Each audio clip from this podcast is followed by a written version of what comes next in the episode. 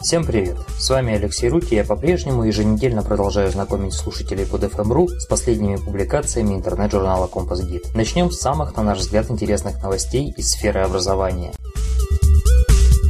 Санкт-Петербургский гуманитарный университет предложил другим вузам страны проводить видео и аудиозаписи вступительных экзаменов, а также включить в состав экзаменационных приемных и апелляционных комиссий работодателей. Считается, что эта мера позволит успешно бороться с коррупцией в вузах, а также поможет выпускникам наладить контакты с потенциальными работодателями. Проректор СПБГУ Илья Дементьев признался прессе, что в своем вузе уже давно практикует подобные меры и отметил, что они положительно сказываются на качестве защиты докторских диссертаций.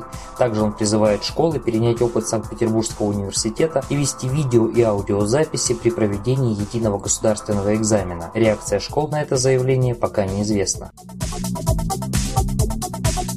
Британским учителям разрешили применять силу по отношению к непослушным школьникам. Впрочем, речь идет не о старых добрых розгах. Согласно новым правилам, учителя Великобритании теперь имеют право вставать между учениками, блокировать им путь, брать за руку, удерживать в случае необходимости, разнимать дерущихся или предотвращать нападение учеников на своих сверстников или работников школы. Напомним, что ранее учителям запрещалось даже просто прикасаться к ученикам, не говоря уже о применении силы. Кстати, согласно статистике, за прошлый учебный год в результате нападений со стороны учащихся в британские больницы были доставлены 44 работника школ.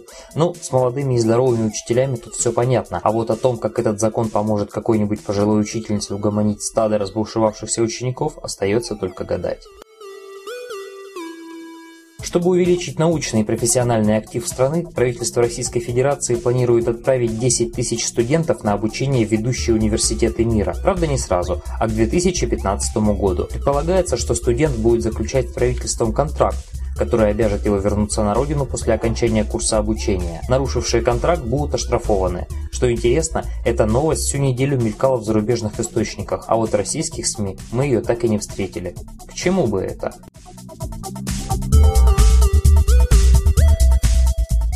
А теперь от новостей плавно перейдем к краткому обзору публикаций.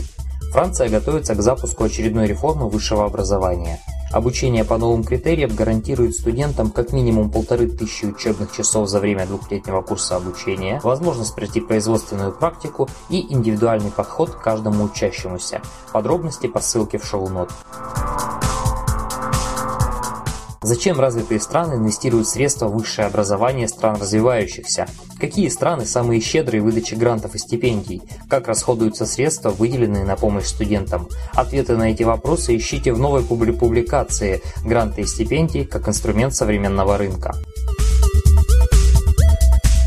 Европа планирует до конца 2020 года создать миллион рабочих мест в области науки и инноваций. Сейчас это решение обсуждается в Европарламенте. На осуществление задуманного уйдет более 80 миллиардов евро. О том, кто стал инициатором этой идеи, какие выгоды она сулит и с какими трудностями может столкнуться, читайте в рубрике «В мире». Ссылка в шоу-нотах. Шведские университеты переживают отток иностранных студентов. Это связано с тем, что с начала нового учебного года университеты Швеции ввели плату за обучение для иностранных студентов. Выкладки аналитиков, цифры, факты и прогнозы ищите в рубрике «Образование за рубежом».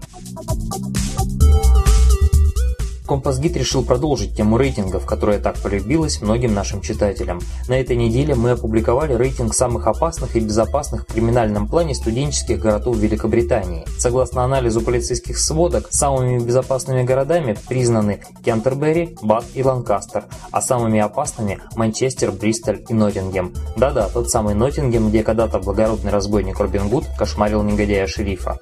Пройдя по ссылке в шоу-нотах, вы можете ознакомиться с рейтингом и комментариями к нему. Европейская ассоциация университетов выпустила доклад, в котором обвиняет составителей международных рейтингов вузов в поверхности и непрозрачности. О том, почему глобальным рейтингам университетов следует относиться с некой долей скепсиса, читайте на страницах интернет-журнала Компас Гид. Самая последняя ссылка в наших шоу-нотах. А у меня на сегодня все. Удачных вам выходных. Спасибо за интерес, проявленный к нашим материалам.